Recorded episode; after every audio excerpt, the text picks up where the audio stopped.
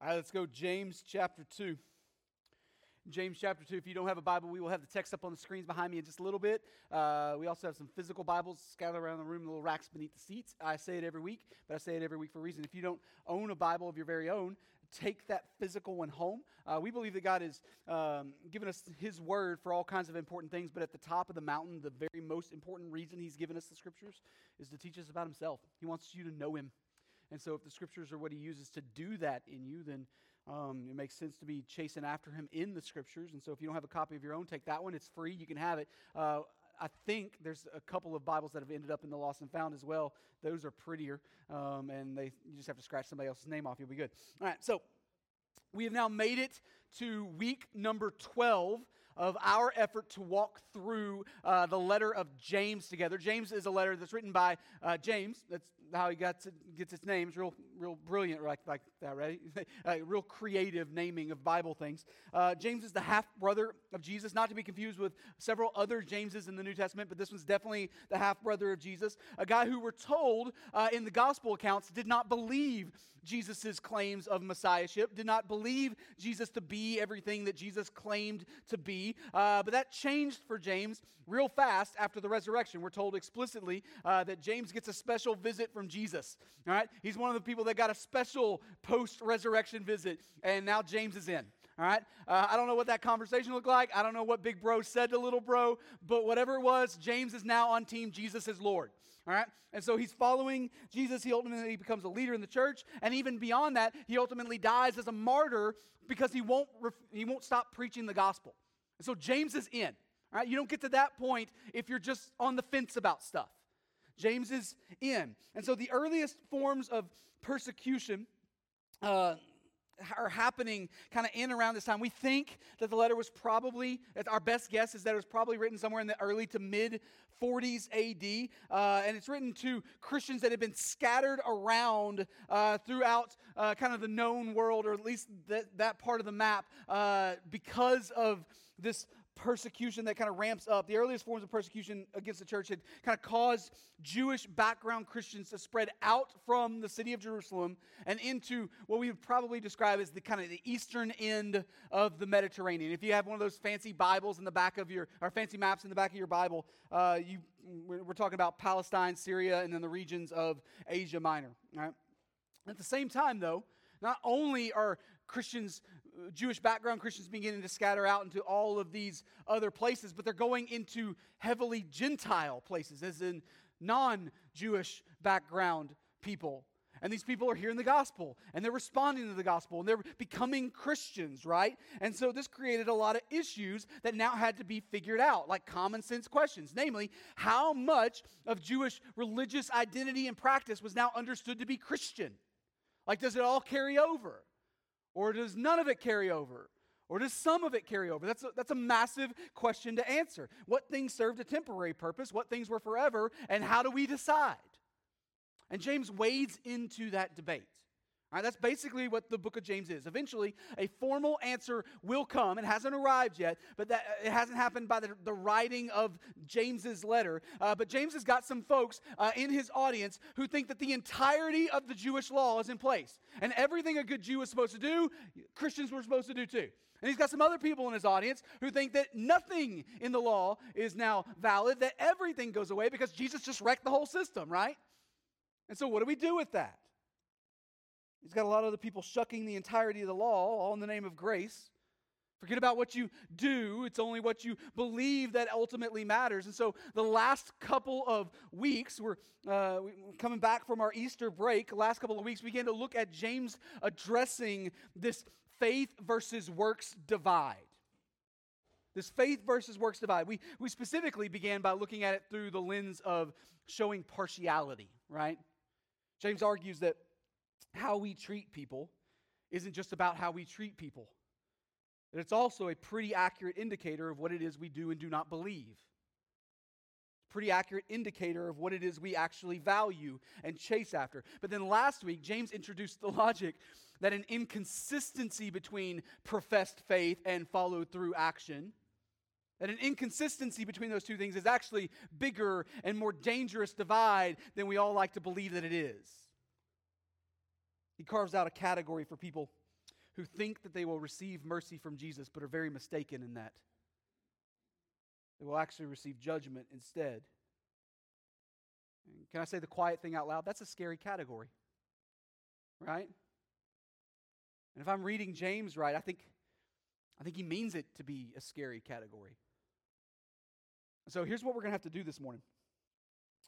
James is about to take the next step into that logic. And we're going to have to put on our big boy pants to read it. Because without them, we'll be in trouble. He's going to continue his argument into the next section. Look at verse 14. James chapter 2, verse 14. He says this What good is it, my brothers, if someone says he has faith but does not have works? Can that faith save him?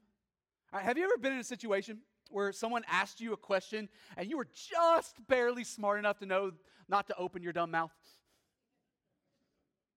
We all been there, right?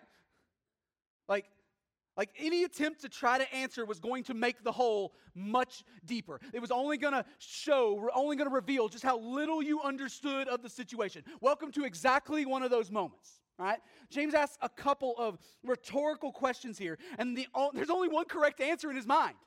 There's only one way that this, these questions get answered. He says, What good is it, my brothers? What, like, what benefit could you possibly have in claiming a faith that is absent of works? Can that faith actually save someone? And the obvious answer is that it can't, right? There's really no wiggle room on that. James is, is as emphatic as anyone can be here. I mean, he dropped a my brothers on them, right? So, if I could faithfully restate, or at least try to faithfully restate James's main thesis, it would be this faith that does not go to work does not work. Faith that does not go to work does not work at all. Now, I don't know if the coffee has kicked in for you yet this morning, but that's a pretty bold claim, right? Like, think through that for a second and all the things that that means.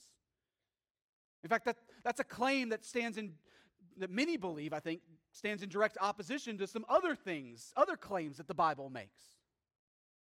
But James asserts this claim as if it's a truth so obvious that no one would be dumb enough to doubt it. Which means James has intentionally painted himself into a corner here. Either James is very, very right, or James is very, very wrong. And there's no in between. So, what do we do?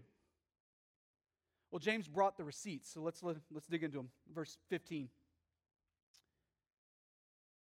If a brother or sister is poorly clothed and lacking in daily food, and one of you says to them, Go in peace, be warmed and filled, without giving them the things needed for the body, what good is that? So, also, faith by itself, if it does not have works, is what? Dead. All right, so James gives another hypothetical example of caring for others. It's not the first time he's done this throughout the letter. He's given a few already. And all of them are leaning on the heavier side of things when it comes to, you know, as examples go. This was, this was no different. This was just as heavy. He's, uh, he describes a scenario where a brother or sister comes to you in severe need. And he's not talking about like actual siblings, literal siblings, your family. Uh, he's talking about spiritual siblings based on some other things that we know he said. All right, other believers, brothers and sisters in Christ. All right, and I would argue, I would argue, not everybody does, but I would argue that he's most likely referring to people who are in the same local congregation with you. There's an assumption of a family dynamic here that seems to understand, like on a personal level, what the need is. And it's not just some random person you interacted with. No, you see their need because you're around their need. Some have historically used these couple of verses as an argument for how Christians ought to be open-handed with uh, open-handed and giving towards literally everyone in need. And don't get me wrong, I think Christians should be incredibly generous, extravagantly generous, even. Um, in fact, I think Christians ought to be generous on a level that dumbfounds the rest of the world think we ought to confuse them by it. Um, the problem is you can't make that argument from this text. It's just not there. To try and make an argument for a general benevolence from this text is a perfect example of ignoring what the Bible actually says. It also grossly misses James's point in what he's trying to say. Um, if you're a Christian, You have been given a new identity in Christ. You are now uh, reconciled and adopted as a child of God, sons and daughters, co heirs with Christ, right? That's the biblical language. But that identity also comes with a new family relationship, the church. And so you have brothers and sisters in the faith. That's why we call them brothers and sisters, brothers and so and so and sister so and so. It's kind of weird, but that's what we do. That's why we do it. Now, I don't know what it was like in your family growing up, but in healthy families, all right, let's just think about the hypothetical healthy family. Knowing that your brother or sister is in severe need probably ought to create something in you to want to help them, right? We all on the same page about that? It ought to stir something in you to help them. And an absence of that stirring is proof of an incredibly significant problem, right? If you just don't care, you may not be actually brothers and sisters. In James's hypothetical example, they are poorly clothed and lacking food, meaning they are cold and hungry. He's not talking about your brother and having to fight off all of his bad business ideas. No, I'm not going to invest in that. He's not talking about how your sister uh, is, you know, repeatedly uh, chasing after vice instead of virtue and throwing away opportunity. No, we're talking about how they're out in the cold and they can't find anything consistent to eat. And James says, James says that instead of rushing to help their genuine need, you give them some trite, spiritual sounding answer about wishing them well as they enjoy God's fruitfulness. Go on your way, be warmed, be filled. A lot of people theorize that that might have been a popular benediction in those days that was frequently said around feast tables. So if you were gathering everybody together and having a big party, you'd give this as a benediction Be warmed and be filled, friends. And if that is true, man, it doesn't matter at all what it sounds like on the surface. Like, use whatever vaulted spiritual language you want to try to use. You press through the facade, you realize just how cruel that actually is to say that. Like, even if it's not a popular benediction, at the very least, when, when faced with a genuine need by someone who's supposed to be spiritual family to this guy, James's hypothetical person offers up empty words that not only don't help, but actually mock the help that they actually need. Let me say something that should not be controversial. It does not matter what title this hypothetical guy claims for himself, he's not actually their spiritual brother. Right? Doesn't matter what comes out of his mouth, the claim is clearly false. And everybody witnessing it going on understands the situation. Everybody witnessing this going on can see it. And then James says that faith by itself, if it does not come with works entail, is dead.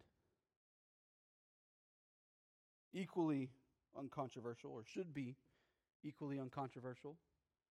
It does not matter what you claim for yourself, authentic faith has a certain look to it. Regardless of what comes out of your mouth, real faith has a measurable effect, and everybody witnessing it play out can see it. And so if you're thinking to yourself, well, yeah, I mean, you know, I mean, to each his own, right? Uh, what works for one guy it may not necessarily work for the next guy. Stephen, haven't you ever heard about personal truth? James anticipates that somebody would be dumb enough to try to answer his rhetorical questions. So he keeps going in verse 18. But someone will say, You have faith and I have works. Show me your faith apart from your works, and I will show you my faith by my works. You believe that God is one, you do well. Even the demons believe and shudder. All right, so James suspects that someone in his audience might try to continue drawing a hard line between, uh, kind of a line of separation between uh, faith and works, or, or we could say instead, call it instead the difference between uh, beliefs of faith and the actions of faith. And if that's a confusing dichotomy for you, don't worry, we're going to come to that here more in a second when we get to the next few verses. But for right now, here's what you need to know. Uh, in verse 18, James calls their bluff. He says, Show me. Show me. Okay, okay. Let me see an example then. You, you go ahead. Show me what faith looks like without any action at all to back it up. And then when you're done, I'll show you some stuff that actually proves the presence of true faith. So he says. He says, Congratulations, you claim a mental assent of some very good things. But you know what company that puts you in? The demons. Congratulations. You've reached the same level of belief as demons. You're nailing this. Good job. James quotes a very tiny part of what we call the Shema. Hear, O Israel, the Lord our God, the Lord is one, right? The second half of, of, the Shema is something we actually talked about last week. Jesus quotes the second half when he's asked what the greatest commandment is. You will love the Lord your God with all your heart, soul, and mind. So James quotes the grand statement of belief for Israel. Like there's no higher statement of belief for them. It is the thing to say, to say that you believe the right things. A faithful Jew had no higher claim. and it's a good statement, right? It was good and right for Israel to make that something that they repeated daily and taught diligently to their children. James doubles down on that truth. He says, You do well. It's a good statement. But um, even, even the demons rightly understand who God is. That's not complicated, that's not hard. They understand his holiness. They understand his power. They understand his majesty. They have a correct understanding of who Jesus is and what he has done in his death on the cross and his raising from the dead. They know all that stuff. In fact, when it comes to a correct understanding of Christian doctrines, the demons have you and I beat. They outclass us. It's not a matter of them simply not having gotten around to reading that theology book yet. No, they have experiential knowledge. They've experienced the holiness of God on a level that you and I haven't seen yet and won't see this side of eternity. But notice what James says that the, this correct understanding produces in them. He says they shudder. They shudder. They're appalled by his holiness. They run away from and reject his holiness. James's point James's point is that salvation is not found in a right understanding of anything, the oneness of God or otherwise. Mental assent to the truths of the gospel is not, hear me, is not what reconciles you to God. If it were, the demons would be saved because they know it better than you. We're not called to a mental assent to the truths of the gospel, but rather we are called to an active trusting in the truths of the gospel a trusting that cannot but be naturally fleshed out in, our, in a trust fueled and trust filled action consistent with that faith. It can't help but be bottled up. For James, an authentic faith always leaves an impression. Leaves an impression on you, and it leaves an impression on everyone else around you. The sledgehammer will leave a mark.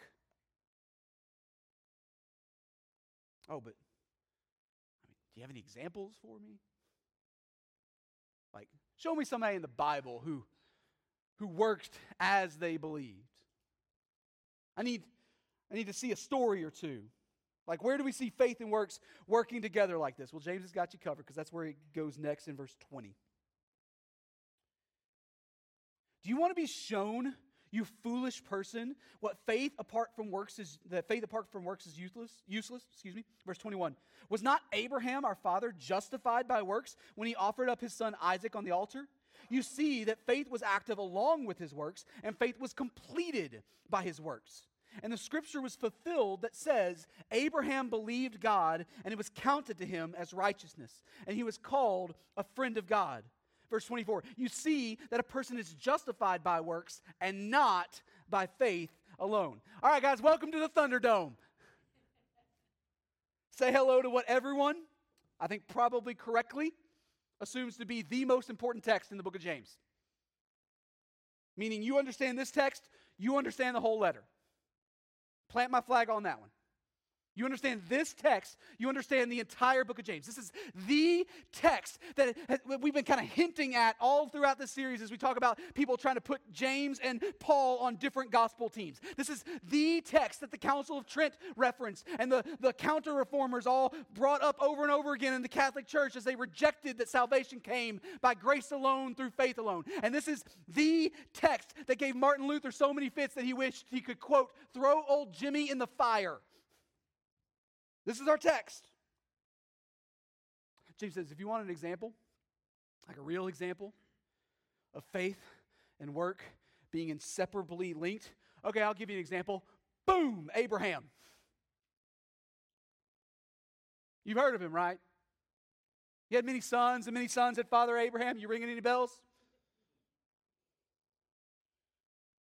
James points to the patriarch of the people of Israel, the father of fathers for the people of God. Abraham is as important to God's people as any one man can be. He's the, he's the guy.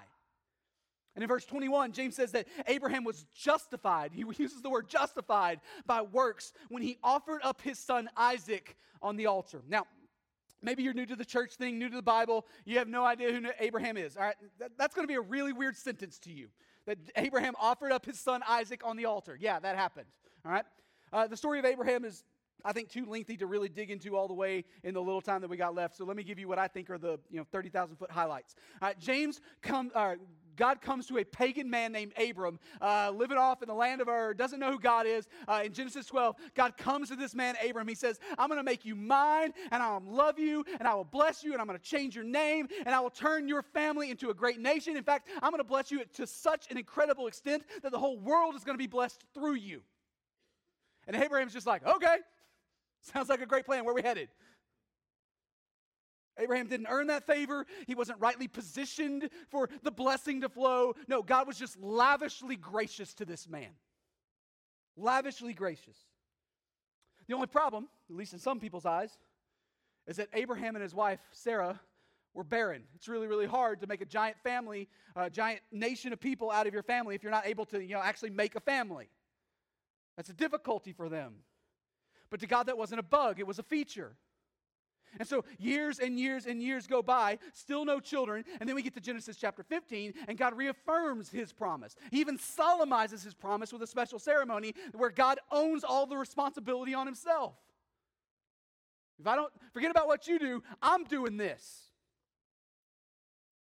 We're told in Genesis 15 that Abraham believed God and that it was counted to him as righteousness. Abraham still hadn't earned anything. In fact, we skipped right past a couple of stories where Abraham actually sins in incredibly grotesque ways. Abraham was a terrible guy. Fast forward. Fast forward even more years, and God still hadn't given Abraham and Sarah a child yet. Abraham is 99 by this point, and the idea is starting to sound more and more and more preposterous. In fact, the story goes that Sarah, eavesdropping on this conversation, laughs. She's too old for this. Are You kidding me? And that's the point. It's why the story is playing out the way the story is playing out. No one will get the credit for this but God alone. A year later, God finally gives them what they had waited so long for a son, right? They name him Isaac. Name him Isaac, the, the son of promise. God is indeed faithful. God does fulfill all of his good promises. What a story, right? But Abraham's story doesn't end there. Abraham's story keeps going. Fast forward some more. Isaac is now a teenager, a young man. God comes to Abraham and says, Hey, I, I want you to kill Isaac as a sacrifice. Let's go. So, what do you do with that? Like, how's your morning going after you get that news? But Abraham still trusts God. And why wouldn't he? Look at all that God has done. All throughout his life. Look at where God had brought him to. Abraham doesn't know exactly how things will play out, but he knows that God is good and he knows that God can be trusted. And he also knows that God is powerful enough to undo all of the things if God wants to undo all the things. So that's enough for Abraham. He's going, he's in. The story goes that they get there. Isaac even notices that they don't have a ram to kill. He calls out in question. He's like, hey, Don't worry, we'll handle it. They, they put everything together. Abraham puts his son on the altar, the son of promise. And right before, as the story goes, uh, right before he drops the knife, the angel of the Lord stops him and points to a ram stuck in a thicket, right? God, God put Abraham to the test and he provided a sacrifice. Woo, what a story. And then James points to that story couple millennia later. James points to that story. Years and years and years after Abraham first trusted the Lord, years and years and years after uh, we're told that Abraham's faith was already counted to him as righteousness. And in James, uh, in verse 22, James says that faith was active along with Abraham's works, and that faith was completed by his works. So, what does that mean? Well, that word completed means to bring something to fulfillment, to bring it to, to arrive at maturity. I think that James is saying that Abraham's faith was brought to its full measure when he was finally given the opportunity to act on that faith in a tangible way. And that before that moment, it was something unproved. At least to those who couldn't see Abraham's heart.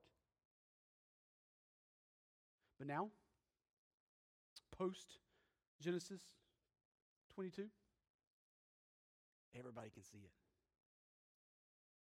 And not a soul doubts it. It's obvious. And everybody that that's witnessing it play out can tell. So, are James and Paul uh, actually preaching different gospels or not? And I really don't think they are.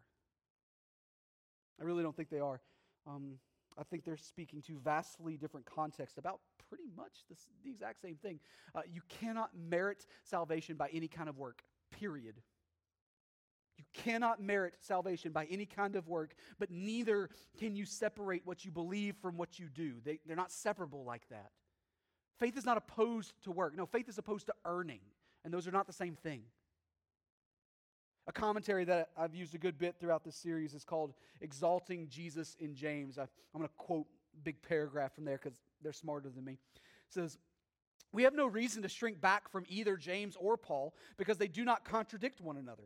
Each of them is writing about the exact same gospel, yet they are writing from different vantage points, and they are addressing different problems in the churches to whom they are writing. I don't picture James and Paul standing toe to toe with each other with contrary understandings of the gospel. Instead, they are standing back to back to each other, fighting two different enemies and together defending a unified understanding of the gospel. Paul is fighting against uh, the false idea that we can earn our salvation with our works, which, by the way, is the exact same battle that Luther was fighting in the Reformation when confronting the teachings of the Catholic Church. James, on the other hand, is fighting against an easy believism that had reduced salvation to intellectual belief. So, which battle are we fighting today? The answer is both. They say the answer is both. Speaking to an audience that was mired in open public debate about what was and was not on the list of things that God's people are supposed to do, James has some folks that he's got to address that are jettisoning off every single thing they can find as no longer being binding on them, acting as if personal holiness and a practical pursuit of righteousness before God don't matter. And James is like, yeah, they actually matter. I don't know if you thought this through all the way, they actually matter a ton. To claim faith without the natural fruit that's born out of faith, it empties that public profession of anything that's remotely believable. Regardless of what comes out of your mouth, real faith has a measurable effect on you and on everyone else around you, and everybody witnessing that faith play out can see it. But if Abraham isn't a sufficient enough example for you, James tags a really quick one on to the end of that. Look at verse 25. And in the same way, was not also Rahab the prostitute justified by works when she received the messengers and sent them out by another way? All right, so James gives a very, very quick uh, kind of nod to the story of Israel conquering uh, the city of Jericho. Uh, maybe you read that story, maybe you haven't. Rahab was a prostitute in the city. She hid the, the Hebrew spies coming in, helped them escape, and she did it because she believed that the, the God of Israel was the true God, and when she, she wanted to switch teams. All right, that's how that works. And so the question is, and it's a massive question, when was Rahab saved by God? When did that happen? Was it the specific moment of decision making in her head when she said, Yes, I'm going to do this? Or was it when she actually hid the spies and snuck them out of the city? When did God save her? And James argues here that to try to draw a sharp line between those two moments is something that God doesn't do. God doesn't draw a line between those two moments. You're splitting something up that God doesn't split up. Rahab's faith is real before her actions. It is 100% real, but it is also brought to completion and fleshed out by her actions. It is proved by her actions. Rahab, Rahab did not earn her salvation by sneaking the spies out of the city. But what good would her inward decision making be if she never did that? If she hadn't acted on it, what would that moment in her head have actually been? Would it have been real? Would it, or would it have been nothing but an empty promise? A moment of noble sounding intentions that eventually got revealed as hypocrisy. And so in verse 26, James says this For as the body apart from the spirit is dead, so also faith apart from works is dead. So as a pastor, I have, I'll use the word privilege to be a part of a number, much larger number of funerals than most people get to experience. I, I just one one of the parts of the job, which means I've seen a lot of caskets, and I've seen a lot of people in caskets. I feel like I can speak with some experiential authority here. I have never, and I mean ever, walked up to a casket and thought to myself, "Yep, that's them." Never. Not even once. Funeral homes, I think, do an amazing job uh, trying to work to preserve and show honor to the body. I think everything humanly possible that they can do to, to, to do those nice things for a family. They, they do a good job most of the time. But listen, it doesn't matter how good you are at makeup. You cannot make a lifeless body look like it's filled with life. It, it's a body in a casket. Makeup artists can't get them, get, you can't fake that. You can fake a lot of stuff, but you can't fake that. The same is true for faith proven out by works. You, you can't fake that either. The idea that someone could have Jesus as Savior but not as Lord is one of the most unbiblical ideas to ever weasel its way through the modern church. And James's argument here is that that dead faith is as powerless to actually save you as a dead body would be to sit up and give you a hug It's a pipe dream. Are you kidding me? It's a ridiculous notion. I said last week that James doesn't bring all of this up to cast doubt on people's salvation. He doesn't say that to, to scare those who are wrestling with what it means to follow Jesus and wrestling with sin that they're working to overcome. But at the same time, I, I think he also does kind of mean to scare us. I think that's buried in his tone here. Jesus at another time talked about seed being planted among shallow soil. It springs up and then withers away the moment life gets hard. Paul talks about hearts that have been calloused to our sin and now justify things that are displeasing to God. All three of these guys, I think, seem to be saying that, that those things are not real faith. We play, we're playing games here, but they're not real faith. They're not saving faith, which means that they are ultimately a worthless faith. Faith that does not go to work does not work at all. So if you're in a place this morning where, I don't know, maybe, maybe you think God is revealing a disconnect to you. And I think out of a great love for you, James would have you be worried about that. For your good, not, not for your ill, but for your good. Do something with it. Do something with it. If you're, if you're here this morning and you're not a follower of Jesus yet, your response is, is to meet him. It's to meet him. If you, if you haven't noticed yet, I, I try really, really hard to, never, uh, I, I never ask if people are Christians here. There's a reason for that. It's because we can play games with titles, right? And so we, we talk about the action piece. Are you a follower of Jesus? Uh, have you actually placed your faith in Him? A faith that forever changes what you chase after, forever changes what you value. If not, man, I'd love to introduce you to Him this morning. The Bible teaches that because of our sin, we are all separated relationally from God. Um, that, that's the default. And that because of that sin, we are all owed the just and right punishment for sin death. But God is rich in mercy. And he loves you with a great love. And the Bible teaches that, that even as, as those who were dead in our trespasses and sin, that God, through the grace of Jesus, makes us alive, spiritually alive. How? The eternal Son of God put on flesh and he dwelt among us. He lived the sinless life that I can't live and you can't live and perfectly obedient before the Father. And he died on the cross as an innocent substitute uh, to make full and final payment for your sin. He was raised again from the dead as a vindication of his perfect and sufficient righteousness. And now, as the King who conquered sin and death, he calls on you to respond to him in repentance and faith, to turn away from your sin and to turn to him as Savior and Lord. And you can do that today. Man, I'd love to be helpful to you. Even if you've got a long list of other religious actions in your past. Listen, if God is calling you to make it right today, let's get after it. I'm here. Let's go. I'm, I'm here for it. But what about those of us who are already followers of Jesus? Not perfect, of course not. Still failing in sin on occasion, just like Abraham did after God declared him to be righteous. Abraham didn't get his life cleaned up after God called him righteous. He was still a jerk, he was still a moron. He still messed up over and over and over again. But like Abraham, we must repent of the sin in front of us and get to work living consistently with what we say we believe.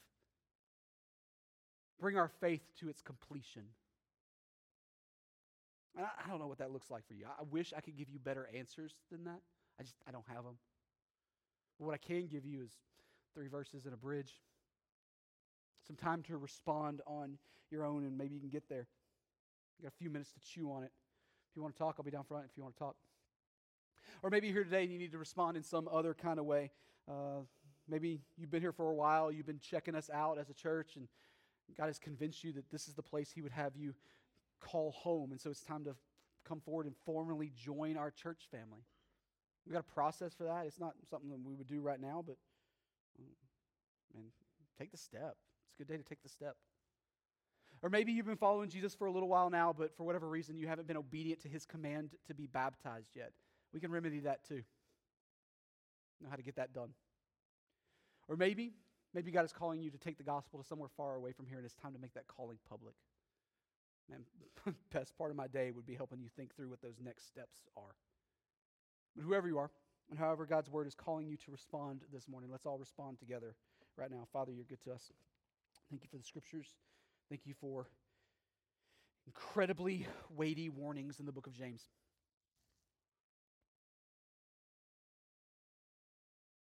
Guard us from being those who profess faith but never live faith. And no, we cannot earn, and we cannot sweeten the deal. But we want to be, actually be, who you've called us to be, who you've declared us to be. And God, we're not strong enough to do that on our own. We need your strength. And we need your wisdom. We need new hearts that love what you love and hate what you hate. But you're good enough to get us there just like you were good enough to get Abraham there, despite his failures. Father, for those in here who don't know you yet, whether they have been doing the church thing for five minutes or 50 years, would you call men and women into your kingdom today? Open eyes to see and ears to hear, hearts to know you. We love you. In Jesus' name we pray. Amen.